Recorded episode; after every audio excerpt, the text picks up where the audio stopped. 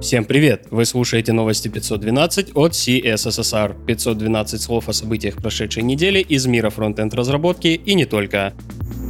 В этом выпуске крупнейший антимонопольный штраф за всю историю IT, релизы Docker, веб-сервера Apache и VirtualBox, а также прогрессивные веб-приложения и первый взгляд на Vue UI. У микрофона Ислам Виндижев. Новости релизов. 18 июля состоялся релиз Docker 18.06. В этом выпуске представлен новый экспериментальный сборочный бэкэнд BuildKit, улучшена интеграция с Kubernetes, налажен процесс сборки на платформе OpenBSD. Кроме того, было объявлено о грядущих изменениях в циклах поддержки версий и о новом канале с экспериментальными возможностями Nightly, который будет обновляться каждую ночь. 16 июля вышел веб-сервер Apache версии 2.4.34. Теперь в именах хостов можно использовать символ подчеркивания, появилась возможность увеличить максимальный размер заголовка в HTTP-ответе и добавлены улучшения, связанные с SSL-сертификатами. Также были устранены две уязвимости в модулях ModMD и Mod HTTP 2.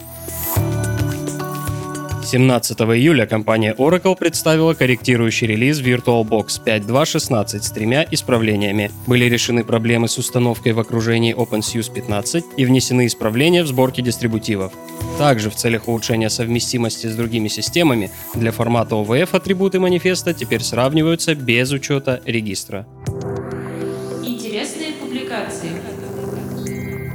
16 июля на DevShaft был опубликован перевод статьи разработчика Стефана Перика «Первый взгляд на Vue UI». Vue UI является частью Vue CLI третьей версии. Это графический интерфейс, который позволяет создавать и конфигурировать проекты на Vue, добавлять зависимости, запускать скрипты и контролировать размер бандла, а также управлять локализацией приложения. Перевод выполнил Валерий Семененко. Подробнее в статье и на официальном сайте фреймворка. 18 июля в корпоративном блоге LogRocket была опубликована статья Флориана Рэпла о создании прогрессивного веб-приложения с нуля без использования фреймворков. В начале статьи Флориан делает обзор критериев, определяющих веб-приложение как прогрессивное, а затем демонстрирует пример реализации приложения. Репозиторий с примером доступен на странице GitHub автора. Подробнее в оригинальной статье. Также на этой неделе в нашей подборке статья о PWA Compat – библиотеке для прогрессивных веб-приложений, которая помогает поддерживать разные браузеры, включая устаревшие. Инструмент создает метатеги иконок, опираясь на манифест, а также fallback метатеги для различных браузеров. Подробности на Web Fundamentals и в репозитории проекта на GitHub. 19 июля в своем блоге веб-разработчик Николай Громов поделился личным опытом использования Linux-терминалов Windows 10. Эта возможность была добавлена еще в 2016 году, но оставалась серьезно недоработанной. Автор рассказывает о включении Windows Subsystem for Linux, отмечает быстродействие терминала и решение большинства первоначальных проблем. Также Николай делится опытом конфигурации и кастомизации терминала.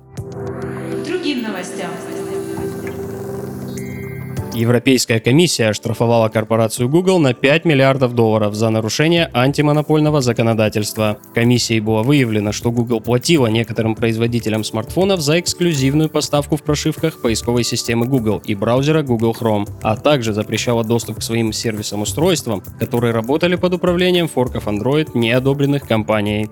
Некоторых производителей оборудования компания принуждала предустанавливать свои сервисы. Помимо выплаты штрафа, комиссия постановила устранить нарушение в течение 90 дней. В случае неисполнения Google ждут дополнительные штрафные санкции. Компания не согласилась с решением комиссии и заявила о намерении подать апелляцию. Все ссылки на инфоповоды и сопутствующие публикации ищите в описании. С вами был Ислам Виндижев. До встречи через неделю.